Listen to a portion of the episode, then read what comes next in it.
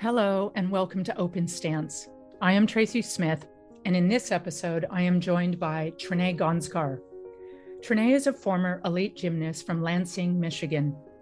In 2018, the world watched in anguish as Trinea stood in court and delivered a heart wrenching victim impact statement to her abuser, the former USA Olympic gymnastics team doctor, Larry Nassar. Her statement went global within hours. Trinea was 37 years old when she first confronted the realization that she too was one of hundreds of victims of childhood sexual abuse at the hands of her perpetrator, Nassar.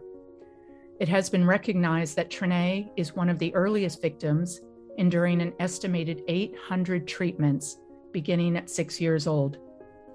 Since the trial, Trinea has joined forces with the Avalon Healing Center in Michigan as the Director of Development Trinea features in the HBO documentary At the Heart of Gold, Inside the USA Gymnastics Scandal. In 2022, she is a guest on the Dr. Phil Show. And Trinea was honored in 2018 at the ESPYs, one of hundreds of brave survivors receiving the Arthur Ashe Courage Award. Trinea was named one of Glamour magazine's 2018 Women of the Year and also has been featured in an NPR produced podcast called Believed. Additionally, Trinea features in the books The Girls by Abigail Pesta and Start by Believing Larry Nassar's Crimes, The Institutions That Enabled Him, and The Brave Women Who Stopped a Monster by John Barr and Dan Murphy. In this episode, Trinea takes us on a deeply personal and intimate journey into her life after the trial when the international media frenzy dies down and life returns to routine. What happens next for Trinea when she is left to cope with her truth as a survivor of childhood sexual abuse?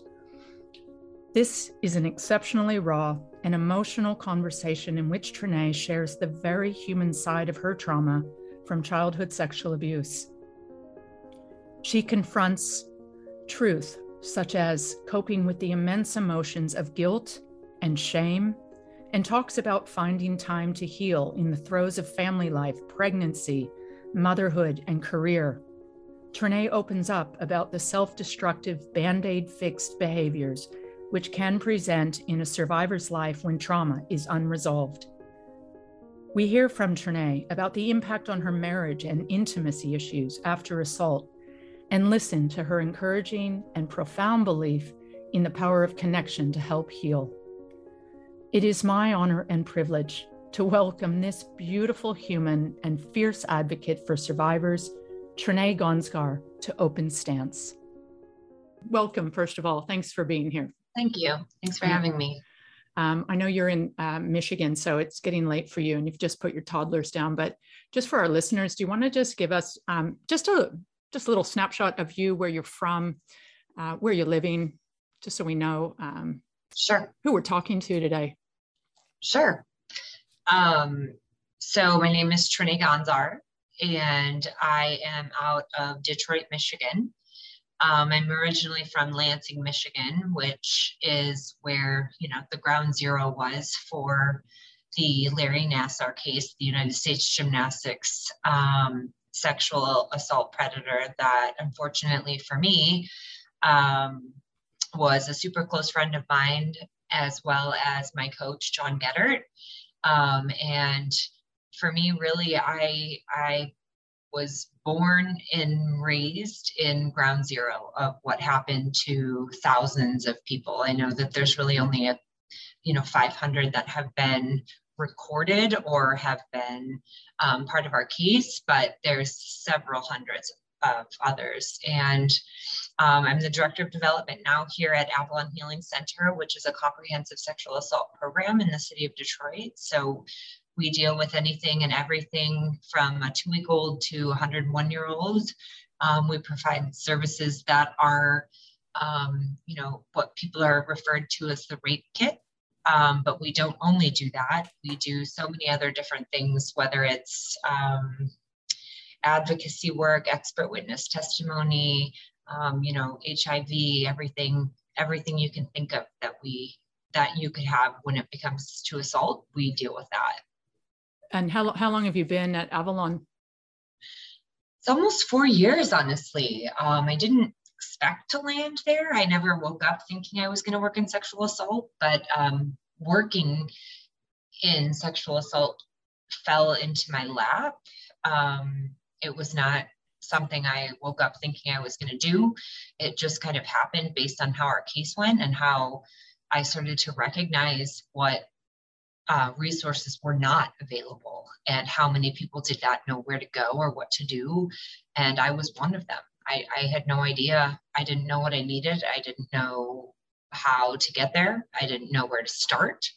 I didn't know how to find someone that um, was trauma informed, particularly dealing with survivors of sexual violence. Um, I didn't know how to talk to my OBGYN about it. I didn't know how to talk to, I lied right straight to my mom. Um, you know, and then really things changed for me, obviously, with my impact statement. Um, and, and it was really based on his reaction to me and the words that I was saying to him. So um, that's kind of how my journey started. And then uh, you know, there's lots of back history to being a gymnast here in the United States, being a gymnast at that gym, being a gymnast under Larry Nassar, but also, you know, so many things that have happened to me now looking back make sense. Um, that didn't make sense to me and what was happening to me and things I allowed and things that I was in and un- misunderstandings of certain behaviors or um, you know, just different things I didn't know because it wasn't until I was 37 years old that I realized I had been sexually assaulted my entire adolescent years. So that's when we talked about doing this episode together. That's really exactly what we um, came to an agreement on. And um, for me, I've reached out to you um, this past year. I've, I've, watched your story and I've watched 156 other gymnasts um, go through the through the trial. I've read, I have a stack of um, Courage to Soar, Fierce, What is a Girl Worth, Start by Believing. Um, I've done a deep dive into all of your lives from afar. And one of the most um, resounding things that hits me every time is this story is so much about the abuser. And when you're talking about sexual assault and rape, um, there, there tends to be, especially in your case, because it was such a global media frenzy around it, so much attention on the abuser and the perpetrator. And the survivor gets lost in that. And so today is such a special time that you've taken because we're going to talk about you, Trinea. You're a survivor. And as you just said, yeah, um, you didn't even recognize your childhood abuse until you were 37. Mm-hmm. Trinea, yeah. what age did your abuse start? Um, I was, well, I started being groomed probably about six. I was about six years old. Um, you know, gymnastics is an interesting sport because you either are one or you aren't one, and they can they can decipher that very very early on. And in my case, um, you know, we were handpicked by John Geddert to be part of his team to represent what at the time it was Great Lakes Gymnastics, which then transitioned into Twistars um, which is what most people know. But uh, we were Great Lakes Gymnastics, and um, you know, I had a lower back and hip injury that I got bucked off course and had nothing to do with gymnastics whatsoever, aside from the fact that I had a difficult time um, doing a straddle, which is a pretty common element, um, whether it's straddle jumps, whether it's a kip to the high bar, you, you straddle, um, and my hip would dislocate. And um, that's when I really started to see uh, Larry based on my treatment for my hip and my lower back. Um, and so, yeah, it started when I was eight. I was eight years old. All right. And, and so that's really where, so when one of the other things I see is you are one of them. There's a, there's a handful of you ladies, women um, that have this unbelievable international profile and recognition now as the face of sexual assault um, on the back of this trial. But but what we're talking about um, is you. You were a girl. You were a little tiny girl, six years old, seven years old, yeah. and mm-hmm. so our audience today.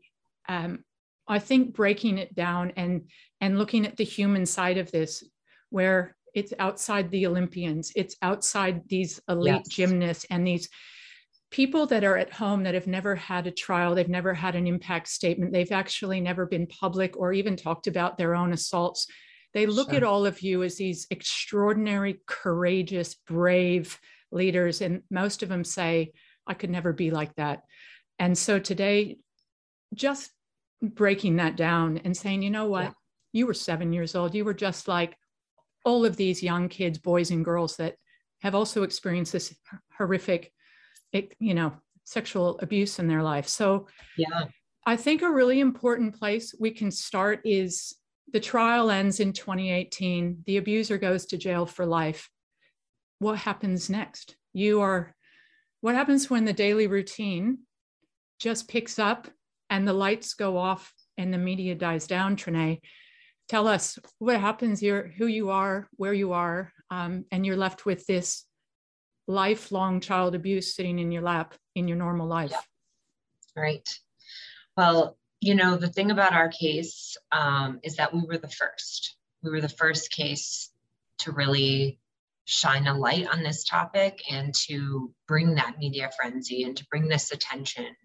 Um, and so I think when when people look at us as kind of this courageous bunch, um, really for me, when I stood in that courtroom that day, um, I was there for the little girls.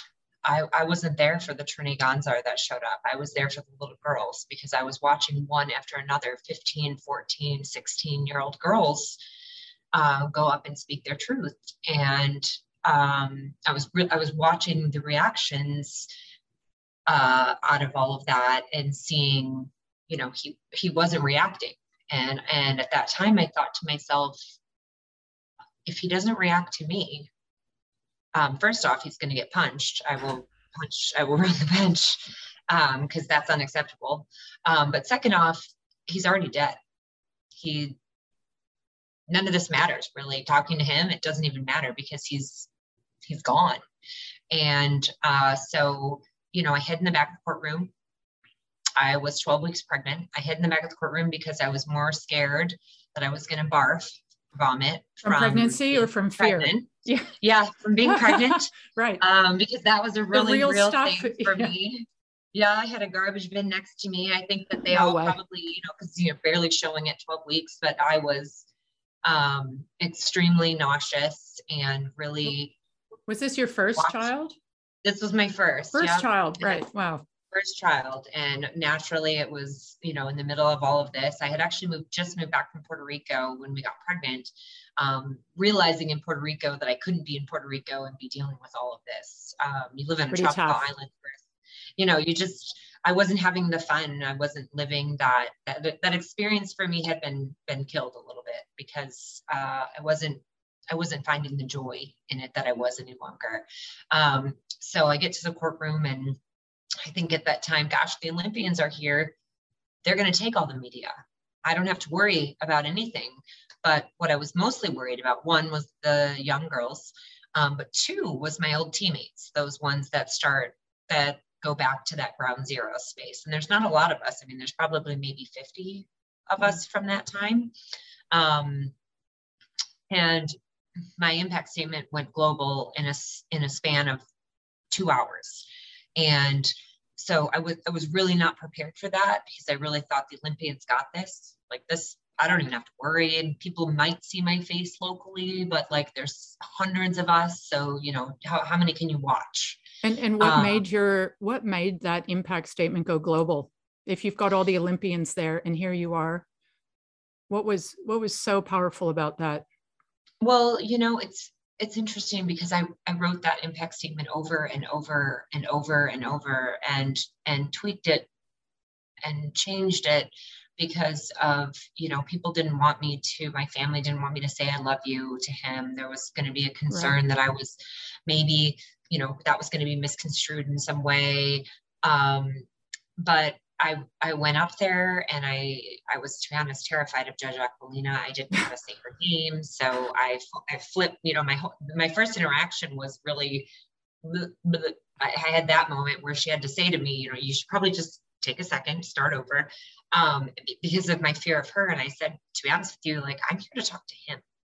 So if I could do that, if I could just talk to him. Um, you know, that's what I'm here to do. Um, and I looked him in the face and I, I, I told him the truth about how I was affected, how traumatized I was because I was Team Larry. I was trying for so long to mentally believe that everything that he had done was in my best interest and and that we were misguided somehow or that the doctors were going to all of a sudden come forward and say no this is fine all medical you know and that just didn't happen and um, so i i really spoke to him to his family, how he could do this to his children, how he could do this to his wife, who was in turn our replacement trainer. That's how they met. He was our replacement trainer when he went, she was our replacement trainer when he went to med school.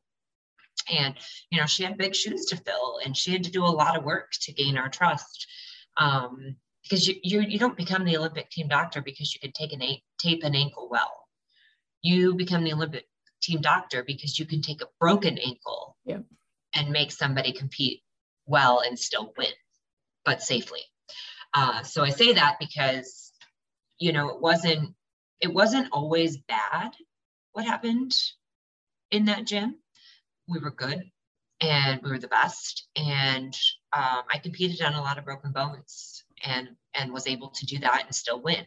And so ultimately in my in my gym experience, that was the goal. The goal was to win and if you didn't win you were shamed and you know that's a whole john geddert piece of things mm. that we can talk about in another space because really looking back now i mean he had such a piece of this and had he showed up in court in support of us you know he could have walked away a hero he could have walked away a, a real leader in the way to do things correctly and instead we were there to fend for ourselves and i wasn't going to let those girls those little girls do that alone. So I, I wanted, and I think that at that moment, when the world was watching, his reaction to me, because he was completely hysterical, sobbing his eyes out. I think it was the first time someone was not just a patient, not just a gymnast, but was a real, real person in his life that was speaking to him. And he, I don't think, was prepared for that. Mm-hmm. And,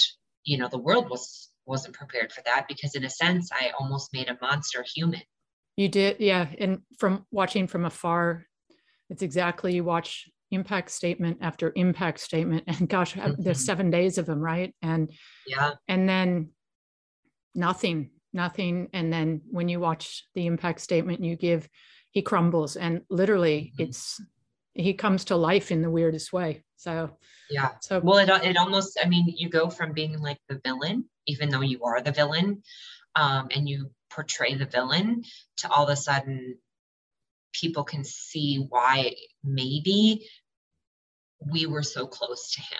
Mm. because that process took years to get that close to him.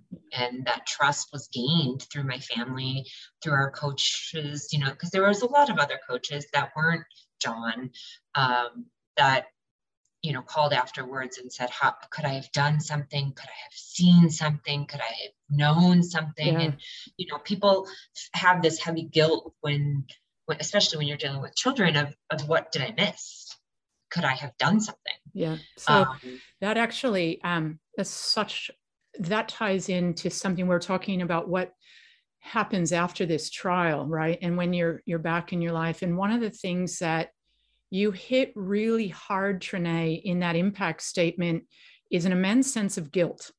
Now, this is something in the many years that I've been consumed in the world of sexual assault, it's such a common thing to hear from all types of survivors, whether they're men, women, or children, parents, people around you, is the guilt and where that comes from. It's such an unjustified guilt. And yet, here you are talking about guilt and and what that does so uh, because it's such a common immense emotion that people deal with and it's one of those that stays longer than most. It can haunt you for a very very long time if not a lifetime.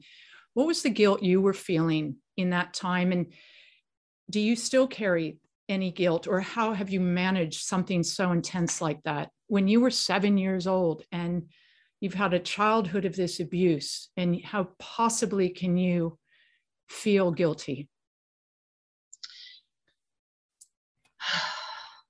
Well i'll try not to cry in your show um, it's we're here to cry actually. You should going back i cried this morning before this show so. This is probably the hardest it's not really a show though is it?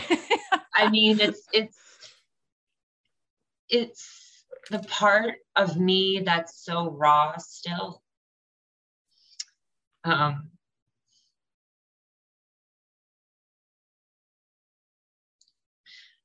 I think mostly as I've learned about sexual assault, most survivors think when they've been assaulted that it was just them.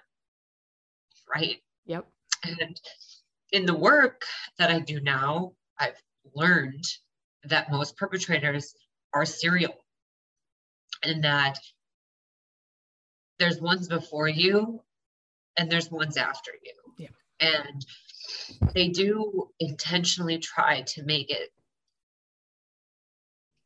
you that you did this, you wore something, you did something. Perpetrators love to put the shame on you and the guilt on you um, because it's easier for them to get away if it's something you carry, right? It's something you're because you feel like, oh my gosh, I did this and I wore that, or I drank this, or I was here, and you know, I did all these things. And and for me, there were a lot of girls, a lot of teammates, a lot of people in my life very close to me that came to me and said, I think he's doing something to me and, and I don't know if it's right. And I said, Well, tell me what he's doing to you. And uh, he said, They said to me, you know, what he was doing. And I said, Well, he does that to me all the time. So you're okay. It's, you know, it's it's best for us because this is what I was told. And as a seven, eight, nine, 10, 11 year old, you know, I, I didn't know better from from that. And even if you think about it, you go to the doctor for strep throat, I I get given a medicine. I get told I have strep throat. I go home, I take the medicine for the days they tell me to, because that's what I'm told, right? That's what we're all told. You do that because you trust, especially when you're in immense pain or you're sick or you're hurting, that you want to make it better. So yeah. you do these things, whether it's a pill. I mean, my God, I think about the girl, the poor girl, the, the, the ice skater at 15, um, like what she could have been given by so many people and just taken it because she was told to because she thought that, that was supposed to be what she needed to take whether it's a vitamin you know so looking back at, at that experience for me the guilt for me weighs in the particular people that told me. Yeah. Um, but then also to the ability then, had I not silenced them, um, that maybe a lot of others. Yeah. Yep. So this this is where you are in your life now. And this is so important that we talk about it because these are the conversations that never happen and people live with guilt.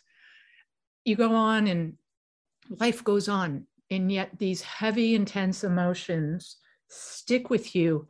And they're the exact things, it's the exact intense feeling of guilt that will lead to the unhealthy behaviors that are going to come at us 100 miles an hour for many years if we don't tap into them now. And those are the self destructive behaviors that the list is a mile long, whether it's addiction, self harm, suicidal thoughts, eating disorders, cutting, um, abusive relationships, insomnia, mental anxiety. Oh, oh anxiety. Right. I mean, all of so, those things.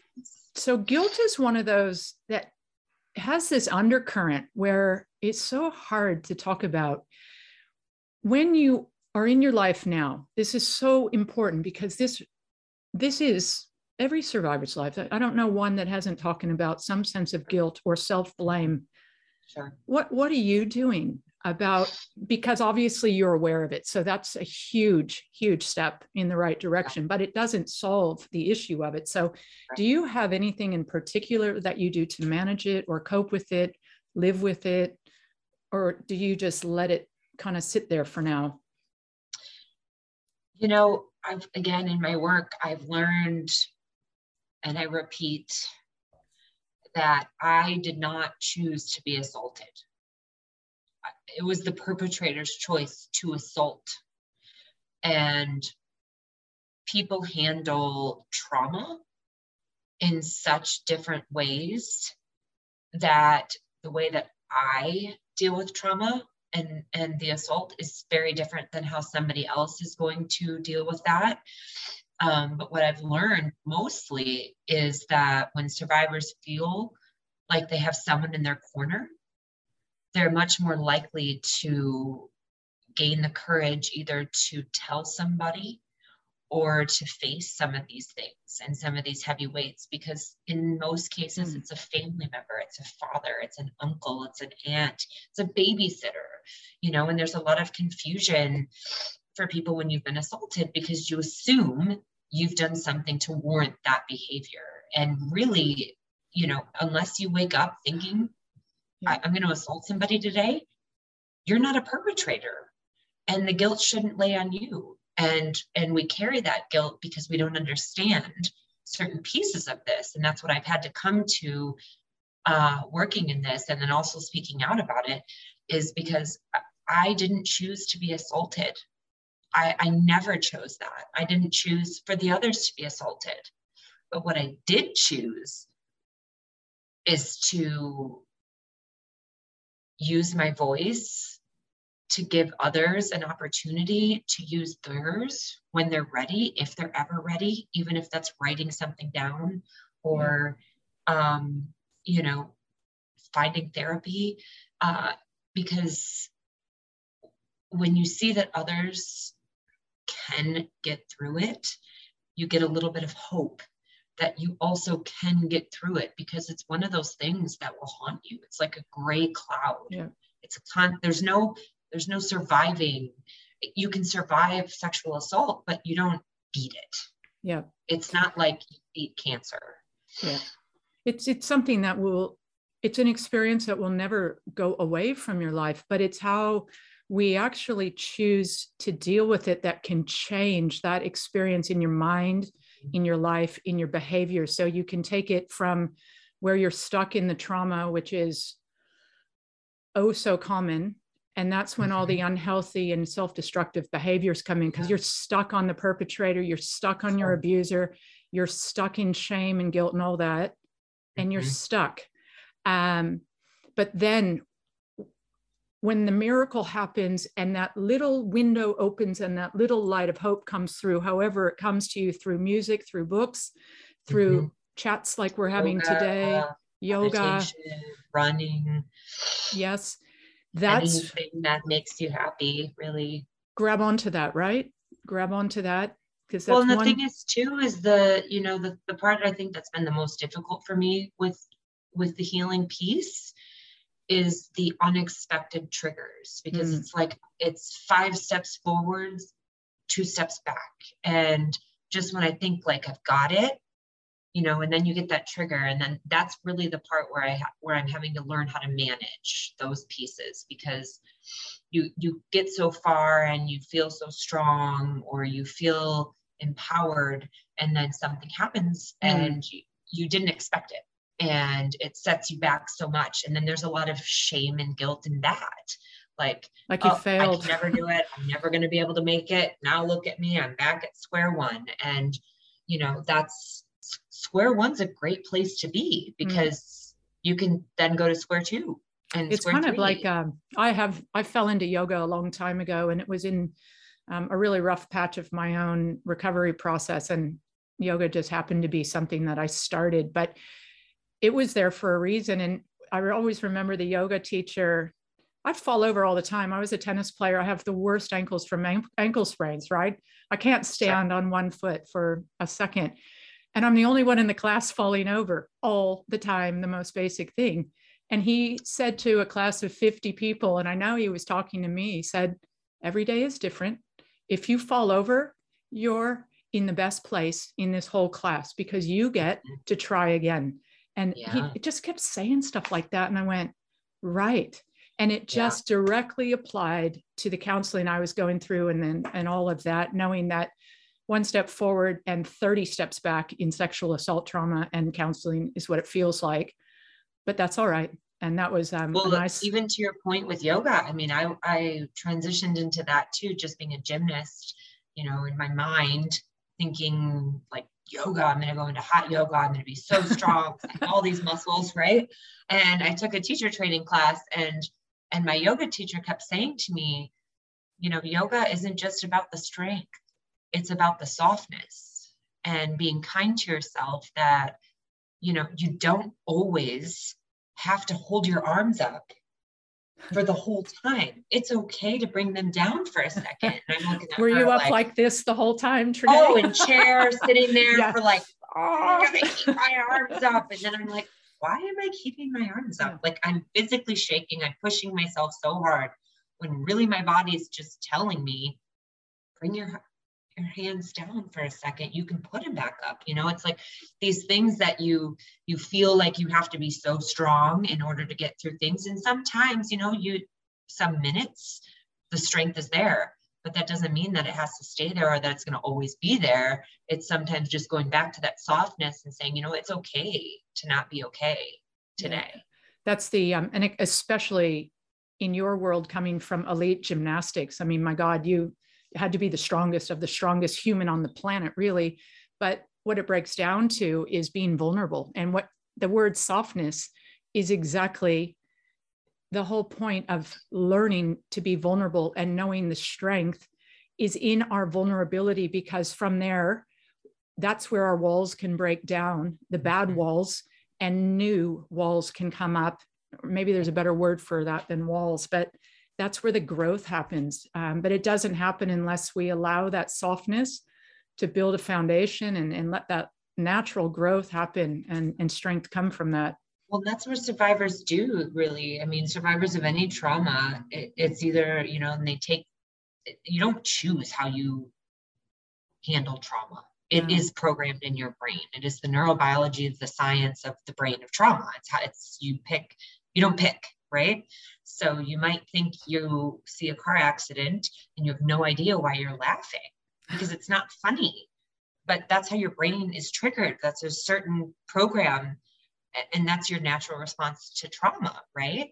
But you build these walls to protect yourself and you build these shields to protect yourself because you think that that's the best way to protect yourself um, is to put up that armor and i did that for a long time and i still do that some days because i you know i, I think i just have to stay strong and it and but it, it is worth it for me sometimes to remember how i got here because it hasn't been easy and it still is hard and these walls are still up and they're still coming down and you know some days it's real easy and some days it is really hard.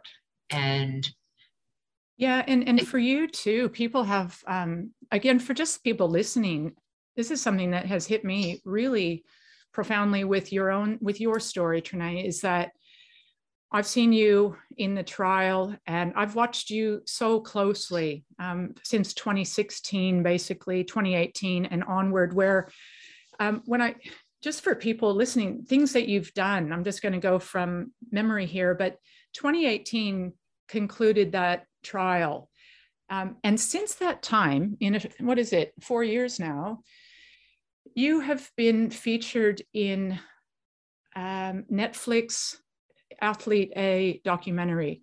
You have at the Heart of Gold. At the Heart of Gold, HBO. You yep, have been um, at the ESPYS receiving the Courage, the Arthur Ashe Courage Award. I was giving birth during the ESPYS. Yes, yes, you were. My child's name is Ashton for the Arthur Ashe Courage Award. Amazing, right? I was so, giving birth. Lucky me. So, and then that's that's just half the list I've read. You've you've done that many interviews. You've been on Dr. Phil just last month. You've you haven't stopped, and then let's just take a little um, health pulse check here. You're a wife, you have two young toddlers, you run a program called the Avalon Healing Center dealing with sexual assault survivors all day.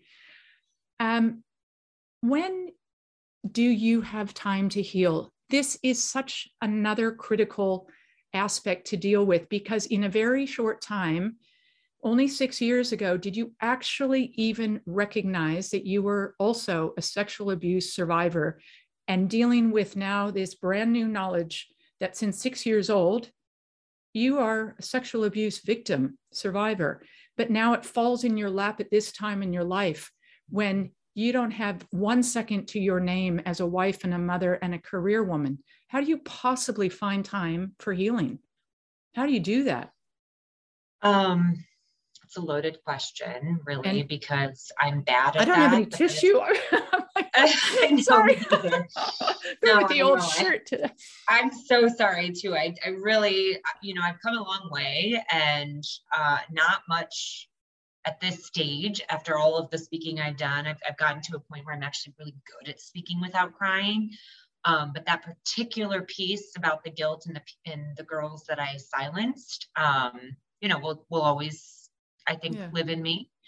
Um, I have found um, laying on my floor in the bathroom at night when both kids are asleep and looking at Amazon right. is my a form of self-care. Like shopping you mean? amazon shopping shopping, shopping awesome. amazon That's, shopping. Yeah. I mean i buy you know and it's like stupid things. I don't even it's not even like i'm trying to spend money just to spend money. I just don't have time to go shopping. Yeah. and it's easier for me to just get the things I need to get at one in the morning when my child just woke up and I'm trying to. Uh, my husband got me a inflatable hot tub from Costco um, because I get severe migraines and you know the tension, and I, I do get massages. Um, but I'm really trying to get back into yoga. I write. Uh, writing has become a really therapeutic space for me. I didn't realize people really love my my writing. I don't know if you've ever read anything that I've written, but almost all of it. Um, almost all of it. Yeah. and but people find that my uh, my writing is therapeutic for them because it you know not only tells my story as far as how how I am just the same normal girl that could be any neighbor, could be any sister, could be any cousin, um, but I I also recognize that it's going to take the work from me to put myself first. And i know that one of a one major trauma response that is a, a result of sexual assault is to work harder. And i find myself pushing myself to the brink of complete exhaustion and panic attacks because I'm not forcing myself to take those minutes of self care. And, you know, my husband will yell at me, like, you cannot be up at one in the morning. I'm like, listen, my friend, I was up with our baby. Um, my breasts are hurting and I need some Amazon. Yeah. And he's like, Amazon it up, babe. Amazon it up because at the you know it's like I get this window and, and, and I lay on the bathroom floor. It's like that simple. It's yeah. not even anything. It's just I lay there, I have this thing under my head, and I look at Amazon and just just to try to be normal, like a normal shopping person, a normal regular person that looks at normal things like yeah. new toothbrush, you know, things like that. But but the writing pieces become really therapeutic because I find I write what's happening in my mind and then I can go back and read it. And I didn't even realize some of those things I was thinking because they're they're going so fast. Yeah. You know, um, I love that because it doesn't have to be some complex type of healing that we go through. And yeah. for most people that are actually still in denial, maybe. Um, maybe they don't even know, like you, you were sexually abused. Maybe they're in that time. Maybe they're just acknowledging it for the first time. Maybe it's sure. 20 years down the track and they still, um, there's so many obvious not one sexual assault will ever be the same for everybody, but finding, and like you said, just tying this together, uh, the work has to come from us. There's no way around it. If you are a right. sexual abuse survivor, we have the responsibility to do the work. And it takes wanting to live and it takes knowing that, believing that you're worth it. There's two components that I pray that every survivor reaches that moment at some stage in their life because from there, if you believe you're worth it and you deserve to live, you want to live, yeah. you can work hard and work through it and rise above it and and move mm-hmm. um, and sure. get healing. But breaking it down to those very basic things of self-care, which can be the stepping stones to to maybe that belief that you don't have at the time, or just if you have it, how do you take a step? Journaling. Um, how well do you know Rachel Denhollander? Well, yes. So Rachel um, is one of those amazing, strong voices that we've seen um, at the front of the Nassar abuse mm-hmm. scandal. And in her book, um, it's such a lovely personal look at Rachel, which, again, unless you read this book, Rachel. Um, I'm going to, What is a Girl Worth by Rachel Denhollander. And I'm reading it so slowly because every word matters to me in this book. Um, and I'm not really going through the part where she talks about her journaling. And it was at a time before she, before the trial, and she didn't know what to do with it. Her life was crumbling and she was thrashing inside. And uh, you could just see the volcano was ready to erupt and she didn't know where to go and she turned to journaling and what sure. you're talking about is what a wonderful thing to offer survivors as a way to if you're scared to death to talk about it and not ready mm-hmm. take a pencil and a paper and and maybe give that a shot um, well, and thought, even bullet points, you know, like yeah. What do you do? What kind of writing? As possible, yeah. Like you don't even have to write. Like I mean, I write. Um, I you know I write my story just because I I keep remembering things, but I also bullet point things that I want to go back to. That I I am exhausted. I can't even think about it today. Um, so I just bullet point things yeah. like, don't forget I wanted to think about that. And then I can go back in and journal about that. But, you know, I think too, the other thing I've seen just with survivors is, is that it's easy to fall into those toxic um, behaviors. Yeah, it, it's easy to fall into those because they do numb, but they they're a band-aid. They don't get you past anything. They just band aid the time. And the real goal is to take your power back and to not let the perpetrator win. And the only way for you to do that is to be able to go into a place that you can be safely, healthy, and know that you deserve you deserve to live the rest of your life knowing that this wasn't your fault. Mm that one gets me. And so many people are stuck there. Uh, this is this is something I'd like to talk about today as well, and it, it makes sense now. Shifting the focus from the perpetrator to yourself, and you can't take back what happened to you, um, but focusing on those good things and and recognizing that if we slide back into silence, which or denial or whatever it may be, or pushing it away, thinking that time will just fade it out and erase it, knowing that's not ever going to happen. And, and these really super unhealthy, self destructive behaviors, they do rise up. And um, a lot of times you just start working on those, whether you have an addiction or that, and you start going to get help.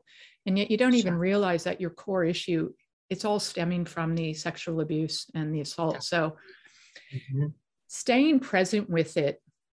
Um, and again, this is in your life, how busy you are. How do people, you know, just making sure that you can find that safe place to keep your finger on the pulse of it, tap in, and, and whether you're writing about it or in yoga, feeling the balance or listening to music or reading about it, whatever. Mm-hmm. Um, but making sure it doesn't slide into silence where that pressure is only just going to build and build and, and it will come back to haunt us at some yeah, stage. Definitely. Well in your body your body keeps score.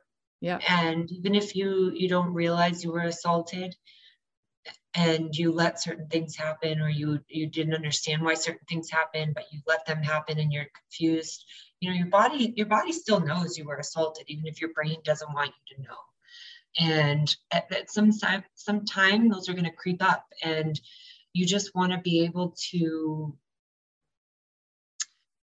know that there are others out there that are going to stand with you.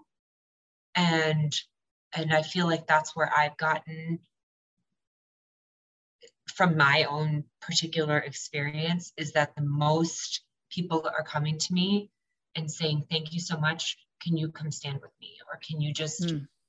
Share this time with me and absolutely i am here for that. Like i i find nothing stronger than solidarity because there isn't a single person in my life not anyone that i don't know that someone has a me too or a he too or a we too or a she too. You know there's no person in my life that doesn't have some form or friend or or experience in sexual assault. And when you don't feel alone and you can have a community and people that will stand there with you you know you gain friends you gain allies and you gain strength.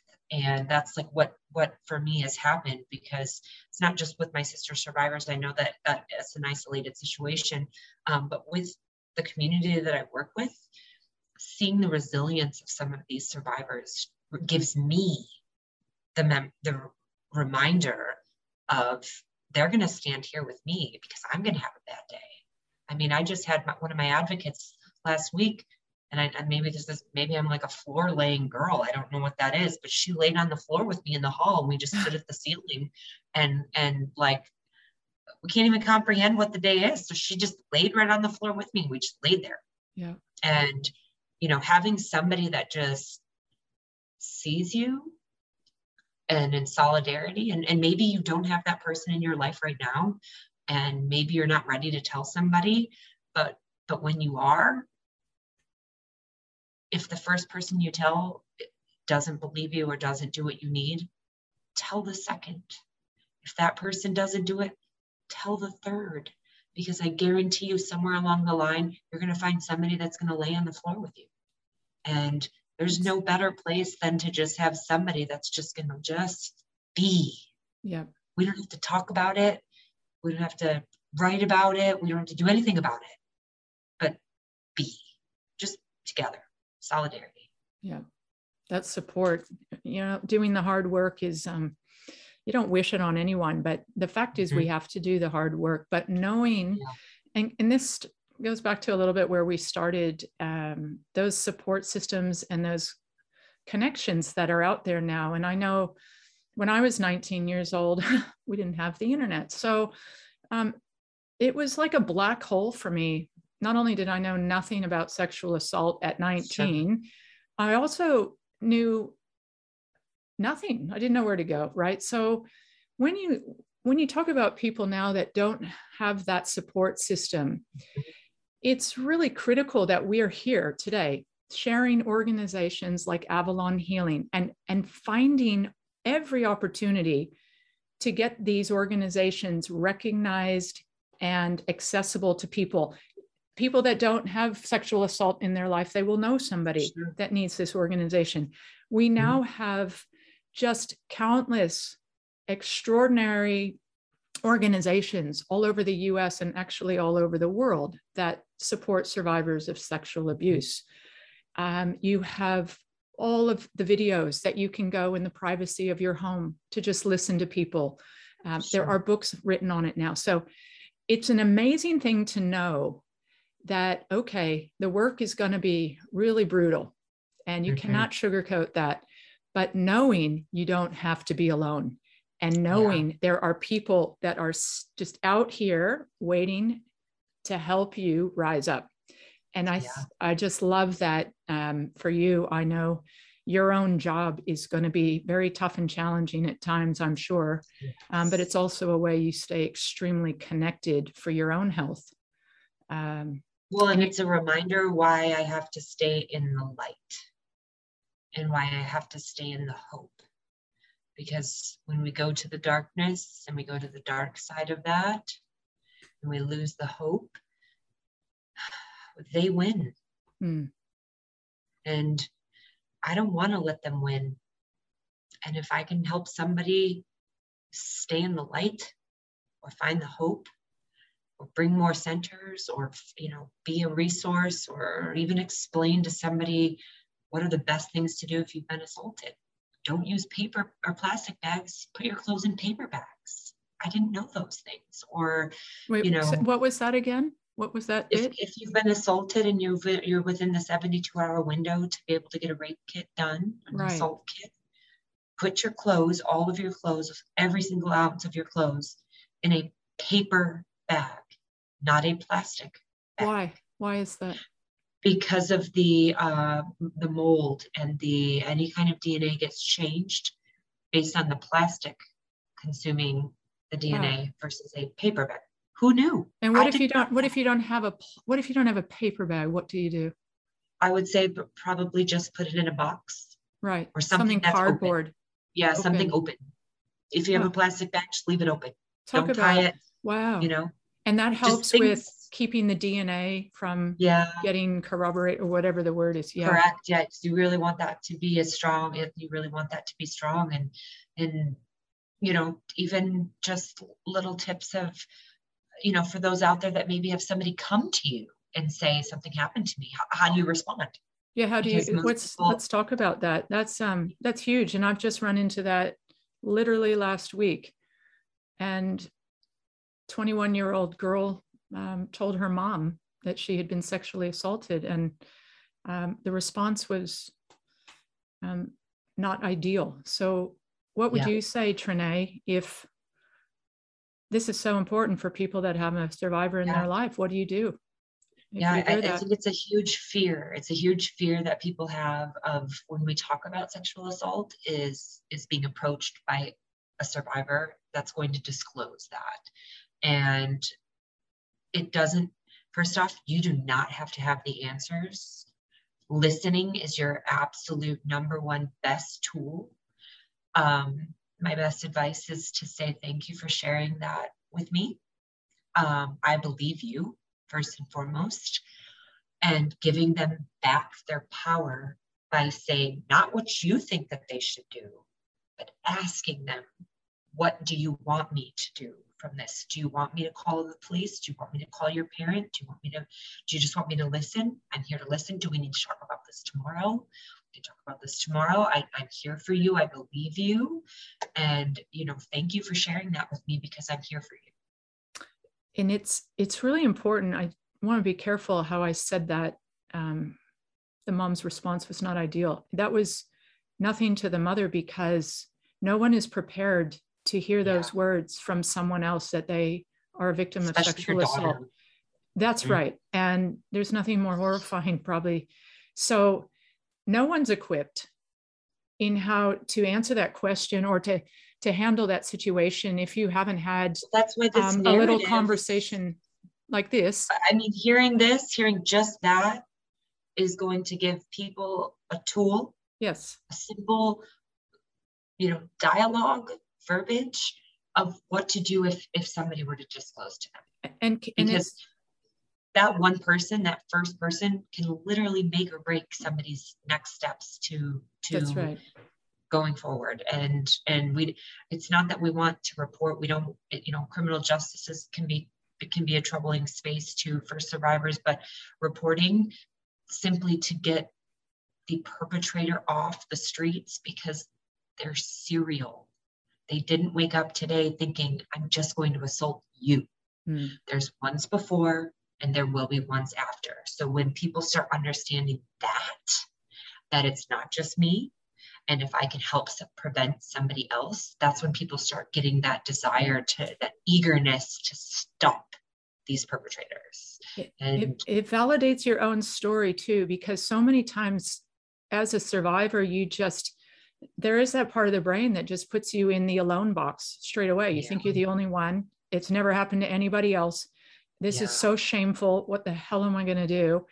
But when you have any knowledge that somebody else has been a victim or a survivor of somebody, um, it it builds that fire inside just piece by piece that okay i'm not alone. I'm not alone. And like you said eventually you just again you pray to get to that point where you've got enough strength to say yeah now we got to talk about this and and move forward. Um, now there is a guy that comes up all the time. His name he's an attorney from california. His name is john manly. Do you know john? I do yeah so john's represented many of the survivors in the um, in the larry nassar case many of um, the the former gymnasts and I'm going to find this little bit I came across in um, Athlete A, actually, the Netflix. He was yep. interviewed there quite a bit and he featured in that. I'm just going to read a quote from him, which I'd just like to touch on towards um, the end of our chat here, but I think it's an important one when we're talking about uh, childhood sexual abuse. Mm-hmm. And John says, when you take the ability to love and express love from somebody, and take it away or damage it, it profoundly affects their psyche. And at the end of the day, that's really what he did. He stole that part of them, and they're all struggling to get it back. And what he's talking about here, Trinea, is all of you young girls were having probably your first sexual experience at the age of six, seven, children, preteens, and teens. And when you talk to survivors of childhood abuse around the world, is where does this sit with you? What you were six years old and you've had to now look at this part of your life um, from the intimate um, aspect and and you've gone on to have relationships in, in marriage and, and childbirth and pregnancy and all that. So what piece of the healing is this for you? Or does it does it has it even come up? It's definitely come up. Um, i was extremely terrified to give birth um, because i was told it was going to be a very difficult process for me based on my injuries and that it was lucky that i got pregnant um, I found many relationships I was in um, sexually. Um, I did things that I didn't want to do because I thought I should be mm. doing things I, I didn't want to do. Um, and, you know, looking back at my 20 year old self, uh, you know, a lot of those behaviors again I, I just thought maybe i was broken but i didn't have any idea why i was broken or why i accepted certain things. And you know it, as a 37 year old woman at the time when when this came out i was already pregnant um, or going into pregnancy and you know my husband and i have had to go through extensive extensive therapy um, as, a, as a marriage based on this particular topic because there are some days that I just can't get out of my head. And I feel heavy, horrible guilt being a wife and feeling like I'm performing an act for him because he has nothing to do with this. And he has this side of him too, where he says, like, I love you. I'm not here for the act. Like, I want to love you. Yeah. And I'm going to be here. And if you don't feel good about this, we don't have to do this. And I'm like, but I need you to get me pregnant, like right now. I'm on fertile windows here, my friend. And yeah, and, you know, it, it's, I will say, uh, it is possible. It goes in cycles. Mm. Um, sometimes are wonderful, Sometimes I'm very present. My husband knows. And other times he says, We don't have to do this. Like, you are not an object. You are my wife and hmm. the mother of my children. And I know you've been through this. I haven't been through it, so I can't ex- I can't express, you know, how that must feel for you, but you do not have to do we do not have to do this. This is not about me. This is about us. And so, you know, we've gone through a lot and there's there's a lot out there for for sexual therapy. You know, there's a lot out there for uh, surviving after a sexual assault and being able to be sexually intimate and have relationships that are you know intimacy and and, and OBGYN we are working right now with a practice for OBGYN to be trauma informed because the majority of them in such an intimate space you know these these women go in for pregnancy or follow-up care or you know just an annual and they have no idea that they've been assaulted. And and the providers don't know how to handle if they do get a disclosure. So there's just so many different pieces and the thing is is this opened up a can of worms. A, a, a billion can of worms yeah. of so many ways and places that need to be addressed that haven't been. And healthy sexual relationships totally a topic that we need to be talking about. Um, and again it's medical. so sexual you know everything's taboo about sex still in life. It it's is. so hard. So here we are well, now and, we're talking about sex and sexual assault. yeah. Uh, uh, because it, my healthy relationship sexually might be completely different for somebody else that's a sexual healthy relationship between whoever they're having a sexual relationship with. And either of those are okay as long as the person is okay and the people are okay. Um, and and did it, you find did you find it was hard to find a, a therapist or counseling um, specific to this sexual assault um, intimacy and all those like it, did you go specifically for for these issues? No. no. I went for marriage and as marriage has pieces of that being intimate relationship pieces um, you know, there were conversations about that because the questions were to Justin, my husband, you know, how is he handling um, having to watch me go through this, having to be my cheerleader, having to be my husband, having to be my best friend, having to be my partner, and then also still having to be himself. And, you know, those were questions he had been asked, but also questions I had thought of about him that I, I, I would so focus on what I'm going through and what it felt like for me that it was so difficult for me because I didn't know that he was so worried about me during all of these experiences sexually. Mm-hmm. He didn't, I had no idea because he was so afraid to talk to me about it. And this therapist is, you know, that's not our focus as much, but it is a focus. Sure. It's one of the pillars.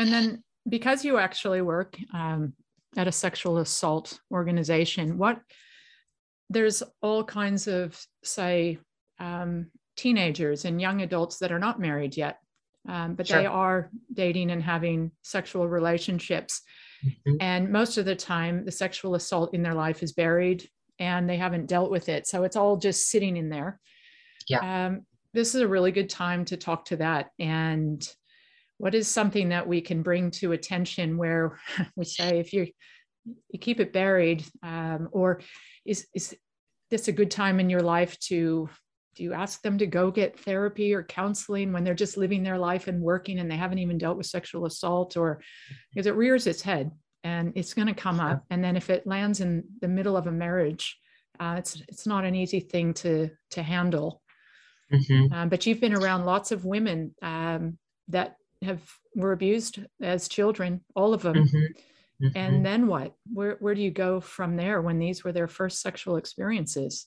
Mm-hmm. Uh, I think it goes back to those healthy choices and those healthy um, outlets. If if you if you are finding that your sexual experiences are not healthy, um, those are going to fall fall in line of the things that are only going to be the band-aids. And those band-aids are always just going to be band-aids. They're never going to be um, supporting tools to help you get better. So if you're using sex, which most do, um, as a mechanism of shutting out that that happened to you sexually, um, you know, it's okay to step away from that for a time being. It's okay that that happened. It's okay that you were using that tool. It's okay. Um, but it's also uh, it's also okay to say that I, I want something else and I want more and I want it to be for the right reasons and I want to do it differently than how I've been doing it. Yeah. And I think that that's a real process that you go through. You have to go through yourself because it's such a private um, place in everybody's space. So it's not something that you're going to share necessarily if you're extremely promiscuous and out there and having you know very casual sex with often with people and unprotected and you know putting yourself at risk yeah. um, and using it as a, a mechanism of just um, you know isolation or or satisfy satisfy satis what's that word? Satisfactory. Can't think about it. Satisfaction. If you're using it as a form of of what you think is going to make you happy in the end we all know that you're walking away that it's not making you happy and you're probably feeling worse about yourself. So don't feel like you have to continue that. Just and don't feel like you have to shame yourself because of that. Uh, because really uh, everything everything circles and and you have an opportunity to walk away from that pattern yeah we have covered a lot today. That's really heavy stuff. And I'm fortunately, uh, Trinea, we've we've agreed on three parts with you because there's so much to your story and you have so much to offer, so much to share that is so incredibly needed in this world that we're going to organize your episodes into three parts. So this is part one, which just getting the real human side of, of who you are and talking to survivors straight up and and families and people that have a survivor in their life. So this will be a nice place to just to wrap it up today. Um, and i feel good about that because we get to come back again and do this again. Yeah. um more to come. pardon? More to come. More to come so i just want to thank you for doing this i know you have so much in your own life you're healing you're right in the middle of it uh, and I know it's it's it's tough for you, but what you're able to do and share is profoundly helping so many people. So thanks very much for taking your time tonight to do this. Thank you for having me. Honestly, if if I help one, if I help one person, I've done my job.